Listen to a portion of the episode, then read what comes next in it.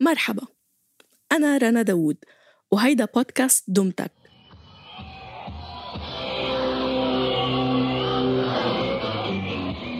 فرقة الروك البريطانية ذا كلاش عم تعمل جولة عروض بباريس سنة ال 81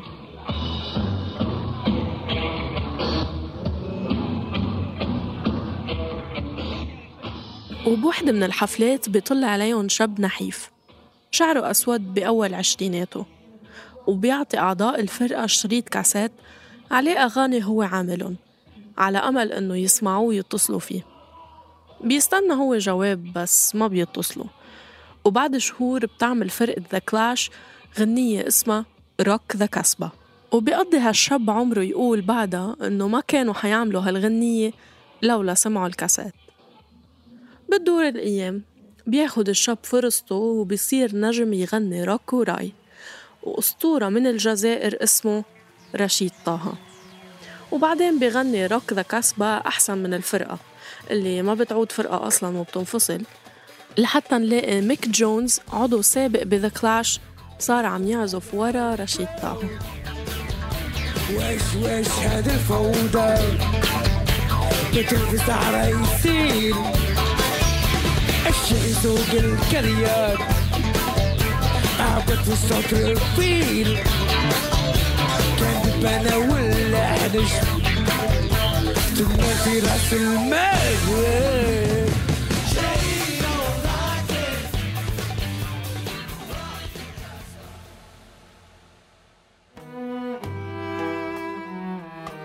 مرحبا فيكم بالحلقة الرابعة من الموسم الثاني لبودكاست دمتك أنا رنا داوود. بهالموسم منستعرض أنواع موسيقى مثل البوب والروك والراي ومنروي قصص عن وجودها بالوطن العربي وعن الفنانين اللي تبنوها من منطقتنا. هالحلقة اللي كتبتها لما رباح بتحكي عن الروك العربي.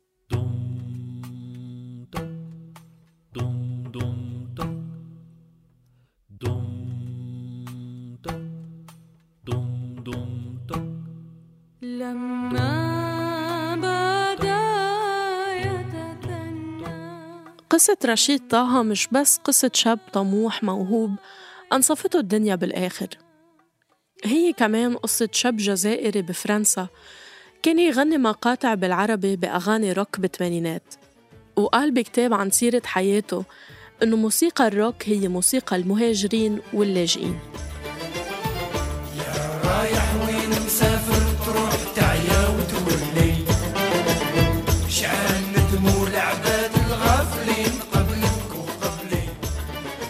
صحيح إنه بيعرف عن حاله كمغني روك بس الجمهور العربي عرفه وحبه كمان بأغاني الراي.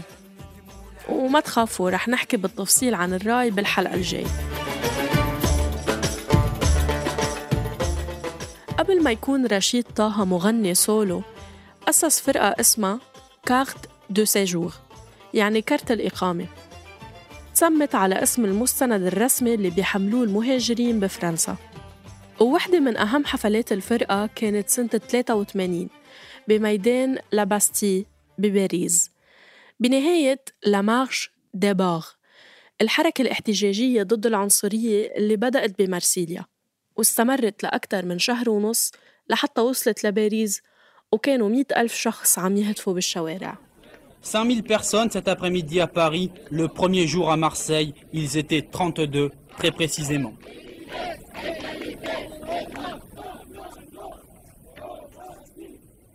من باريس على بيروت ومنرجع شوي بالزمن للستينات والسبعينات لما كانت بيروت بتتسمى عاصمة الروك العربي كان في أكتر من 200 فرقة وقتها 200 فرقة ببلد صغير مثل لبنان متخيلين؟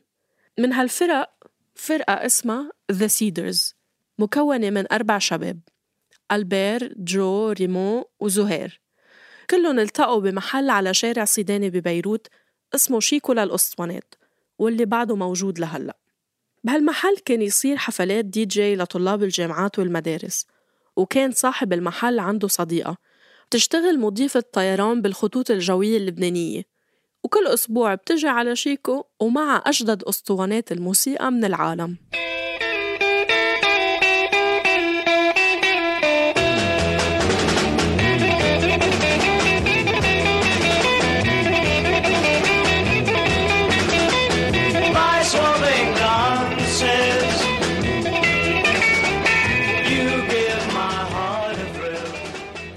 وهيدا كان مقطع من أغنية بالألبوم الأول لفرقة The Cedars. أنتجوه بلبنان وتسجل باستوديو ببعلبك وبعدين طلعت الفرقة على بريطانيا. ورجعت أصدرت الألبوم كمان مرة من هونيك بعد ما وقعت عقد مع شركة إنتاج بريطانية. بيقول زهير بمقابلة إنه مدير شركة الإنتاج وقتها قال لهم أنتوا لبنانيين فبدكم تعزفوا موسيقى شرقية. وانطلب منهم يزيدوا آلة البزق على أغانيهم. وصاروا دايما يجيبوا معهم كل ما يعرضوا بلندن صورة إلهم وهن ببعلبك. وحواليهم في جمل واقف أو اثنين كانت الفرقة مترددة تعمل هالشي. يعني تحبس حالها بالصورة النمطية للعرب. وبالآخر فعلا هالشي أدى لنهايتها. لأنه ما انسمح لهم يحققوا الحلم اللي تأسست مشانه الفرقة. إنه تعمل موسيقى عالمية وتطور على النجاح اللي حققته بلبنان.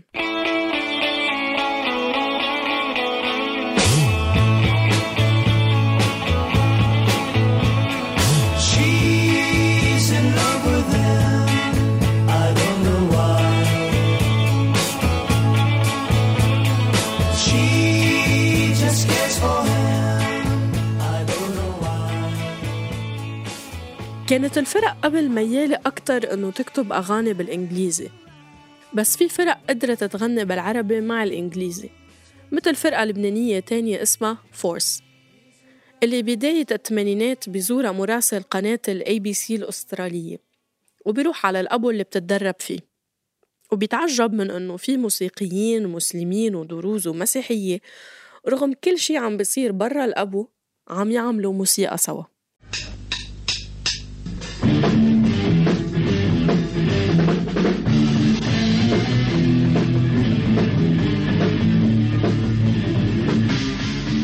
The band Force is Christian, Druze, and Muslim. They rehearse in basements away from the violence and they write about what they see.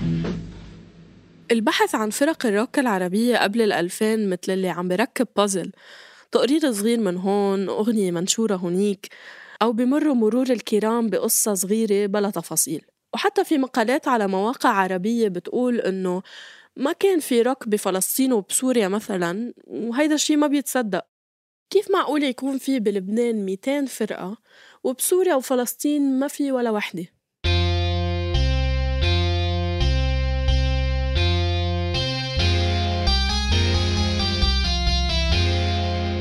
لقينا بفلسطين فرقة اسمها Silver Stones بلشت بالستينات مكونة من ست شباب بيغنوا أغاني روك أمريكية وبريطانية وأغاني فيروز وفريد الأطرش بألحان روك. رجعوا اجتمعوا بال2010 كفرقة اسمها شيبات وغنوا بمهرجان القدس وبعدها غيروا اسمهم لفرقة صوان وانضم لهم أعضاء جدد.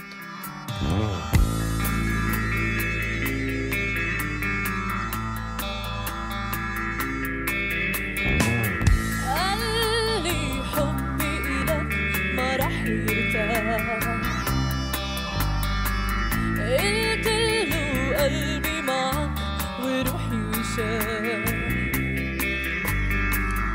آه أنا عمري فداك أطير في أرض سماك.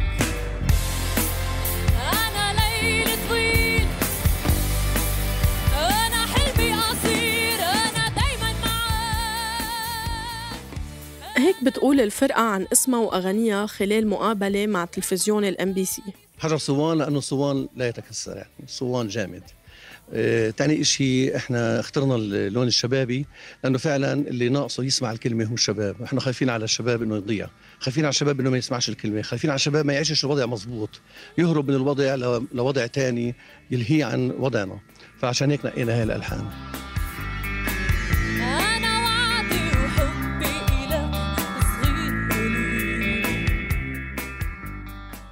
وفرقة تانية من فلسطين اسمها البراعم The Blooms. بلشت بالسبعينات أغانيهم اللي موجودة على الإنترنت بالفصحى وبالغالب وطنية بس ما لقينا مصادر موسعة توثق هالمرحلة.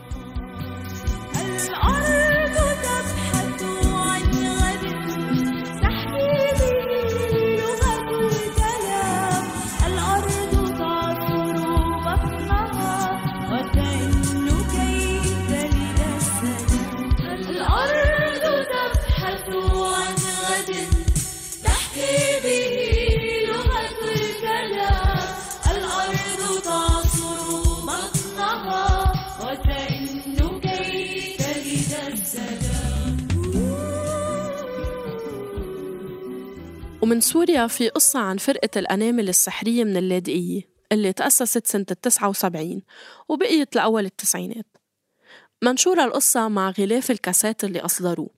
خمس شباب اثنين قاعدين على الأرض حاملين جيتار وثلاثة واقفين وراهم باستوديو تصوير ولا واحد فيهم مبتسم بيروي القصة أحد أعضاء الفرقة يحيى سباهي. وبيحكي كيف أغاني الأنامل السحرية اللي كلهم بالعربي تسجلوا بشاليه على البحر باللاذقية وصاروا الناس يسمعون على الشط وعلى طرقات السفر وتحت شجرات عيد الميلاد. وكل هالشاعرية والرومانسية لأنه الكاسات أصلاً كان الهدف منه رسالة غرام من كاتب الكلمات مصطفى يزباشي لحبيبته. لا تسمعي لكلام الناس قولي بحبك يا عيوني عقلك وقلبك من الناس. حكم صادق يا عيوني لا تسمعي لكلام الناس. قولي بحبك يا عيوني عقلك وقلبك من الناس. الحكم صادق يا عيوني لا تسمعي لكلام الناس. بتخيل كلنا سمعنا روك بمرحلة ما وحبيناه وحفظنا كلماته. ولهلأ معششة بروسنا الأغاني بس وين؟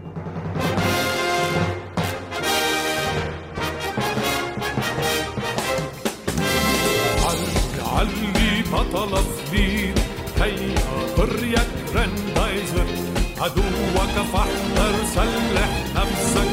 قاتل في الدفاع. لأجل سلام فوق الأرض في كل الأصقاع جريندايزر.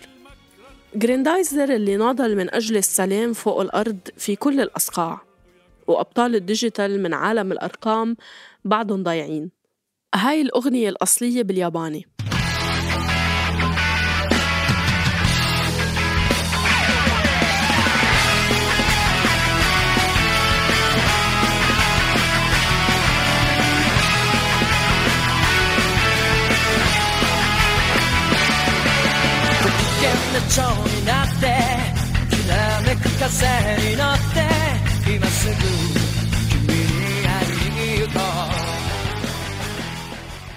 معظم أغاني سبيس تون روك ومن هالجيل اللي ربع هالأغاني طلعت فرق موسيقية بتعمل موسيقى بديلة بالعالم العربي وكان الروك واحد من ألوانها الغنائية. غنوا عن الحب والسياسة والمجتمع بطريقة جديدة وبلهجات عربية مش متعودين نسمعها بالأغاني زي المربع وأيلول من الأردن وتوت أرض من سوريا ويوما من تونس. وبمرحلة لاحقة الكونتينر وبالعكس من فلسطين وغيرهم كتير.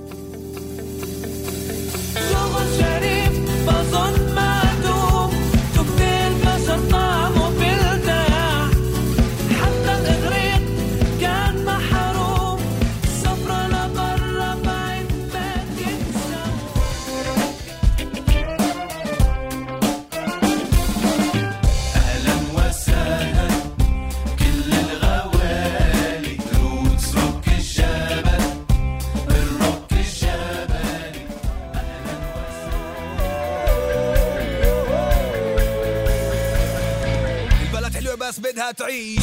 الكل مبسوط ومقاسي ما فيش. الكل مبسوط من الشمال للجنوب الكل بيقول فلسطيني محبوب. يلا إيدي بإيدك بكره بنصير إحنا كلنا بنحدد مصير. البلد حلوة بس بدها تعيش. البلد حلوة بس بدها تعيش.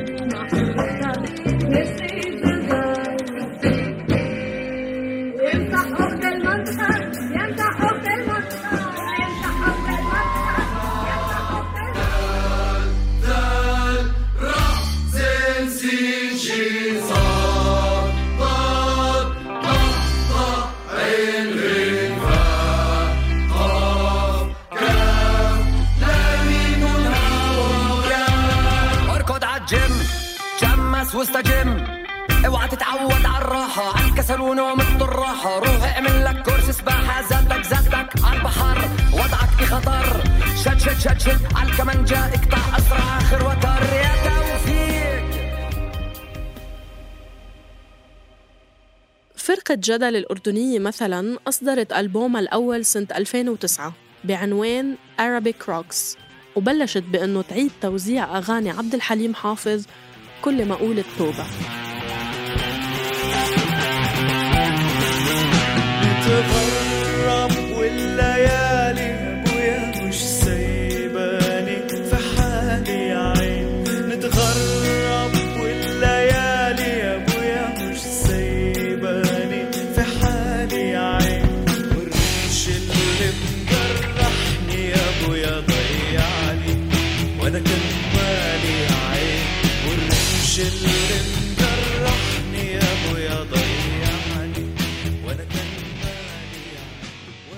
وأصدرت جدل أغاني خاصة فيها. كتبها مؤسس الفرقة محمود ردايدي. حققت نجاح كبير مثل أنا بخاف من الكوميتمنت. وأنا حطيتك عالكتافي ومش حطيت شعراتي لأنك حكيتي بطاطتي جكيتي صارت وستات أنا وصلتك عالبيت استنيت لروضة رفيتك وهالشعور مش من احساسي وقع فاسك براسي وأنا ما طلبت بهالغنية مثلا بدل الحب اللي كنا معودين عليه إنه حبيتك وبحبك وححبك على طول وبقعد من دون شمس ومي بس ما بقعد بلاكي تجي جدل بتقول اللي كلنا نفسنا نقوله إنه لازم أول ما شفتك درت ظهري وهربت. وأنا بقول تريحيني وتريحي حالك وتختفي من هون. الغنية صار عمرها ست سنين وفي خمسة مليون مشاهد على اليوتيوب بعدهم خايفين من ال commitment مع إنه اللي كتب الأغنية نفسه تزوج. أنا بقول تريحيني وتريحي حالك. لو اجت عينك بعيني بنرجع أربع ثواني وبشوف من خلالك قدريني بتنزلي عيني. واختفي من هون. بمقابلة قبل سنتين مع ردايدي من جدل بتقول له المذيعة إنه عندكم حافز هلأ تعملوا شي جديد؟ أكيد بعد كل هالنجاح. شو رأيك؟ أه هلأ تمام بس برضه الواحد اللي عمل اللي عليه يعني. أنا دور الجيل أنا الجديد. عملت اللي علي آه واللي عليك. يعني ثري البومز الحمد لله يكونوا ناجحين لفرقه مستقله انتاج مستقل. هذا أنا بشوفه إنجاز كبير يعني. أكيد طبعا. الحمد لله. بس طبعا آه يعني طول ما إنه شيء طبيعي وطالع من القلب ما ما راح ما راح يوقف راح يضل ماشي أكيد. مش هين هال commitment اللي عم تعمله الفرق؟ لما تقول إنها بتعمل موسيقى بديلة أو مستقلة. مش جدل لوحدها كمان فرق مثل كايروكي ومسار إجباري من مصر كلهم بالبداية بلشوا فعلا كفرق مستقلة بالإنتاج والدعاية وحتى أماكن العروض. نجحوا لأنهم بغنوا بالعربي ومختلفين عن الأغاني اللي كان إنتاجها بكلف ملايين مثل أغاني تامر حسني وعمرو دياب. بس مين بيمول هالنجاح؟ لا تعمل لي جونجر ولا أنا أعمل لك شي جرحش تعمل لي؟ شي شي يا خي ما بدي شي شي.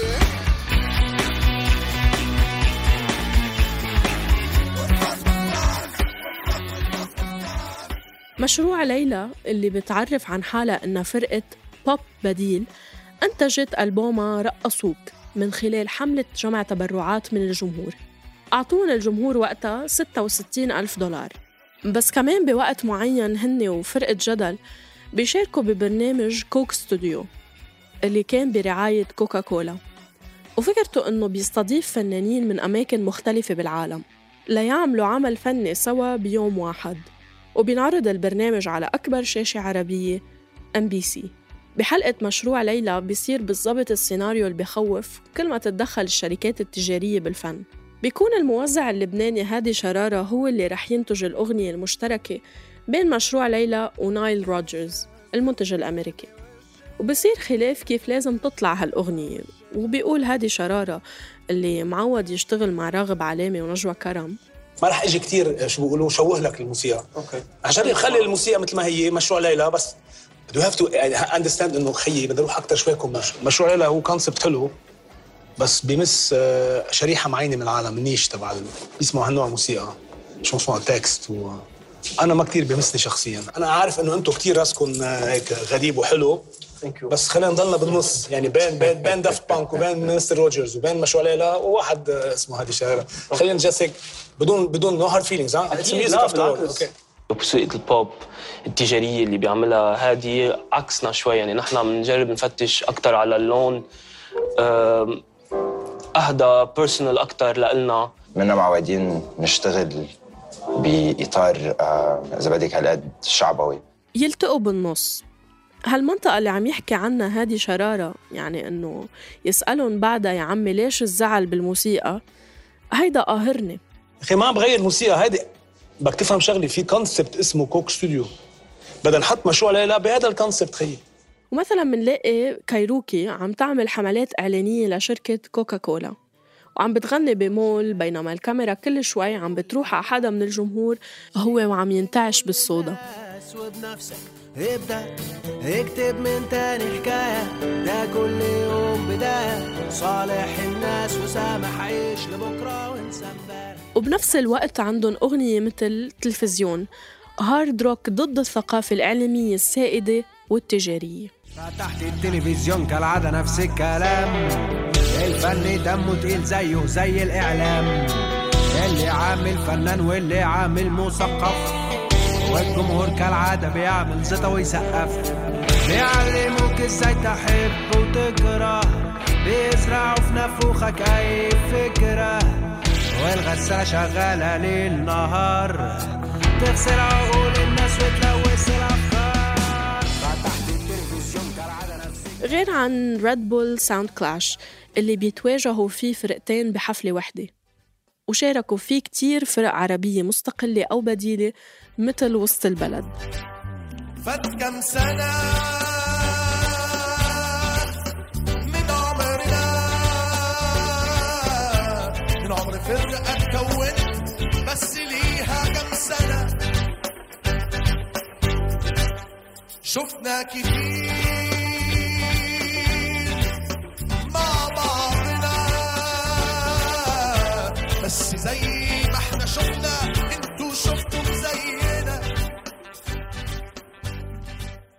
هلا يمكن الجمهور ما بيلاقي مشكلة بكل هيدا.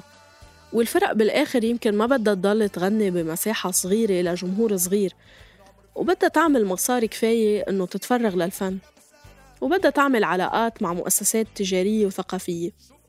بس على القليلة هالحكي بخلينا نتساءل شو يعني موسيقى مستقلة أو بديلة؟ وليش عم تتمسك كتير من الفرق بالتصنيف إذا عم تطلع بنفس البرامج وبتاخد نفس فرص الإعلان اللي بياخدها الفنانين المينستريم. في اتخبى بجلدك في البس كل وجوهك هو ال... والأغاني اللي عملتها مشروع ليلى وغيرها بعضهم مختلفين وقدموا محتوى ضد الاضطهاد السياسي والاجتماعي. ومشان هيك بعد الحكومات العربية عم بتحاربهم وتمنع حفلاتهم. مثلا لما التغى حفل لمشروع ليلى بالأردن سنة 2017 كان نائب أردني تقدم بشكوى بيقول فيها إنه الفرقة معروفة بالتحدث عن الجنس والمثلية الجنسية والدعوة للثورة على الحكومات فبرأيه هيك فرقة رح تستفز المشاعر العامة. تلتت ايات دعيني متلتت ايات بس الايه من تكون علشان ارضيك رجلي مهري عالطاولة شك حلمك بخلخالي وبآخر حفلة لمشروع ليلى بمصر آخر يعني الأخيرة يعني ممنوع بأمر رسمي إنه الفرقة ترجع تعرض بمصر. بحفلتهم الأخيرة بال 2017 في حدا من الجمهور رفع علم الرينبو. قوس القزح واللي هو رمز لتنوع الهويات الجنسية. فبتبدأ الشرطة المصرية حملة أمنية للقبض على أي حدا بتشتبه إنه مثلي جنسياً. بالحملة بيتم اعتقال عشرات الأشخاص وبينحكم بعضهم بالحبس بين سنة وست سنين.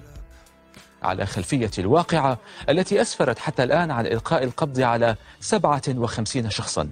وأشارت إلى أن عددا من تلك القضايا قد أحيلت إلى المحاكم في زمن قياسي بل وصدر في تسع قضايا منها أحكام قاسية بالسجن لمدد تتراوح ما بين عام وستة أعوام. تهاجمت هالفرقة بشكل واضح بسبب محتوى الأغاني اللي بتعتبره الدولة إنه بيهددها ولأنه المغني الأساسي حامد سنو عبر عن هويته الجنسية على رغم كل هالهجوم عليه. على كل في أنواع موسيقية كانت مسيرتها صعبة بالوطن العربي لأسباب تانية ومش بعيدة كتير.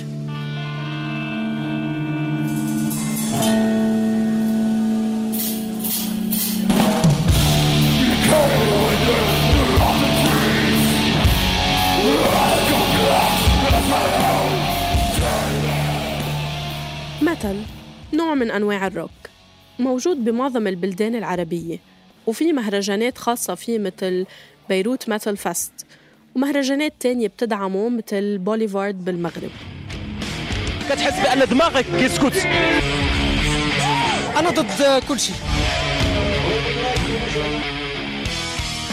بيوم من الأيام من سنة 2016 بيكون المفروض تصير حفلة لموسيقى ال metal بمصر. بس احذروا مين بيرفض يعطيها تصريح. أمير الغناء العربي الفنان هاني شاكر نقيب المهن الموسيقية بمصر. ليش؟ لأنه في اعتقاد إنه اللي بيسمعوا متل وبيغنوه هن عبدة شيطان هالشي مش جديد. بال 96 مثلا قبل إلغاء هالحفلة ب 20 سنة ألقت السلطات المصرية القبض على 100 شخص إما عازفين أو جمهور لموسيقى المتل ووقتها كان في مطالبات بإعدامهم بس تركون يروحوا على بيوتهم بالآخر.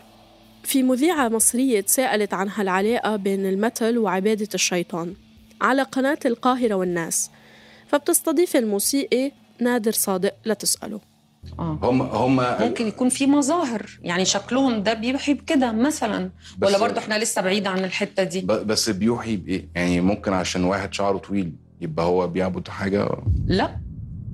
لا يبقى ما بس ينفعش ممكن يكون في الإكستريم اللي هو اللي فوق العادي اللي هو الناس اللي بتبقى شكلها غريب ومريب فدي بتدي إيحاء إن هي عبده لأي شيء وإن هم دول بينطبق عليهم مواصفات عبدة الشيطان اللي هو اللي مم. بيبقى مطول شعره وعامل وشمه ومش عارف مطول إيه وعامل ضوافره ومطولها وبيشرب مش عارف إيه ويحصل إيه و... يعني اللي هم اللي شكلهم تشمئز منهم دول اللي مم. بيبقى شكلهم فيمكن دول بيبقى بيدوا مثلا شوية من نفس الشبه. وبلبنان بمرحلة ما بيصير نفس الاتهام لأي حدا بيسمع متل إنه من عبدة الشيطان وبيمارس الشعوذة وبتلتغي حفلات وبيقوم الإعلام عليهم. وبالمغرب نفس القصة وبتطلع أساطير مثل إنه لاقوا قطط مدبوحة بالحفلة جنب بيت مهجور وإنه كان في تقديم قرابين للشيطان. طبعا فناني المثل العرب طلعوا أكتر من مرة على الإعلام لينفوا هالشي ويقولوا إنه ما في علاقة وإنه كل هالاتهامات هي ناتجة عن جهل الإعلام العربي بهالنوع من الموسيقى. وهيدا كمان صحيح بس الاعتقاد بربط المثل بعبادة الشيطان مش جاي من فراغ. كان في موجة بالثمانينات والتسعينات بالعالم ظهر فيها نوع فرعي لل heavy metal اسمه black metal وبعض الفرق اللي بتغنيه مثل مايهم النرويجية كانت عندها معتقدات دينية مختلفة وأعضاء الفرقة كانوا يمسكوا أداة حادة ويجرحوا أجسادهم على المسرح قدام الجمهور بطريقة استعراضية ليجسدوا الخوف والغضب.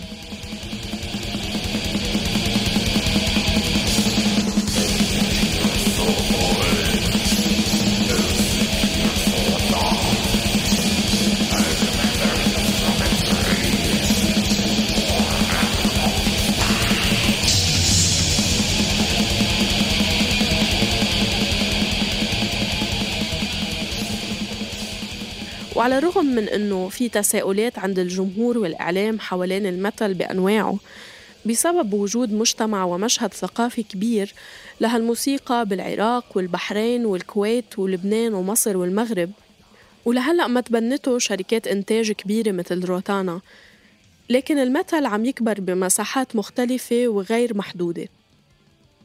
هاي غنية لفرقة مثل سورية اسمها جين والأغنية مأخوذة عن الشيخ إمام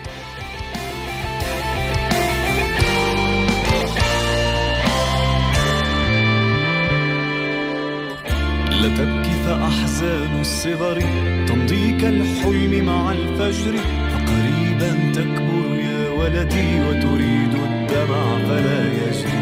إن سهرت أمطار معنا أو غطى البرد شوارعنا فالدفء يعمر أضلعنا ولهب الأرض بنا يسري.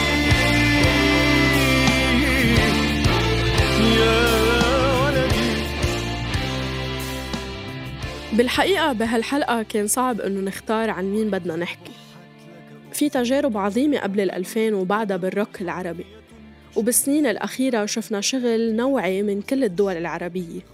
مثل مشهد الروك التجريبي بلبنان أو فرق مزجت بين أنواع موسيقية مختلفة مثل البيت العشوائي بالأردن اللي دخلوا ملامح من الموسيقى الصوفية بأغانيهم.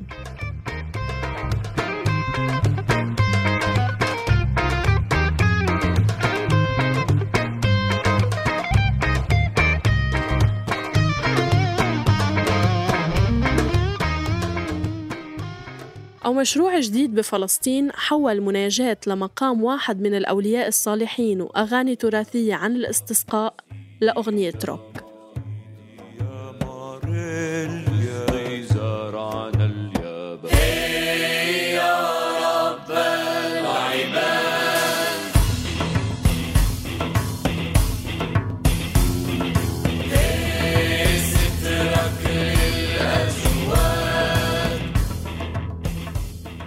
بيلزمنا موسم كامل لنقدر نحكي القصص كلها ونبحث فيها خصوصا إنه صارت تحمل معاني شخصية لجيلنا. على قد ما عايشين قصص حب فاشلة على أغنية مثل هذا الطريق آخرته لحن حزين. شوي شوي عاليمين والعواميد عالشباك تتوالى.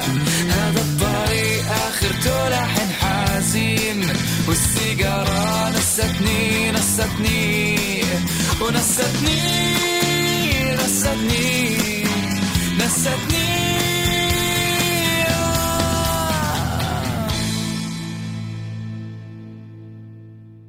نحن بيحزننا إنه هالحلقة وصلت لآخر الطريق بس حكاوينا ما إلها نهاية. ما تنسوا تسمعوا الحلقة الجاي لأنه رح نحكي عن موسيقى الراي. اشتركوا بقناة دمتك على أي وسيلة بودكاست بتفضلوها. وساعات نهاية الحكاوي بتسيب معاها سؤال وساعات نهاية الحكاوي بتسيب لنا أحلام ويا قلب عاشق للحياة. كان رد مرة وقال كم باب أمل مقفول بيتوارب مع الأيام. هالحلقة بحثا وكتابة للما رباح تحرير وإنتاج صابرين طه. إخراج صوتي لتيسير قباني. وساهمت بتحريرها ورويت لكم إياها أنا رنا داوود. شارك بإنتاج هالموسم من دمتك فريق صوت. آية علي مرام النبالي جنى قزاز ورمزي تسدل. إذا عجبتكم هالحلقة اسمعوا الحلقات السابقة. بكل حلقة في قصص جداد. حكينا عن موسيقى المهرجانات بمصر وعن برامج المواهب والفيديو كليب العربي. طريق يبدأ طريق الشارع اللي فيه ولدت أحلامي من كان نفسي أقابل كل شيء فاتني وعداني. أشكر جروح من غيرها ما كنت زماني في مكاني. عجبي على نهاية طريق يبدأ طريق.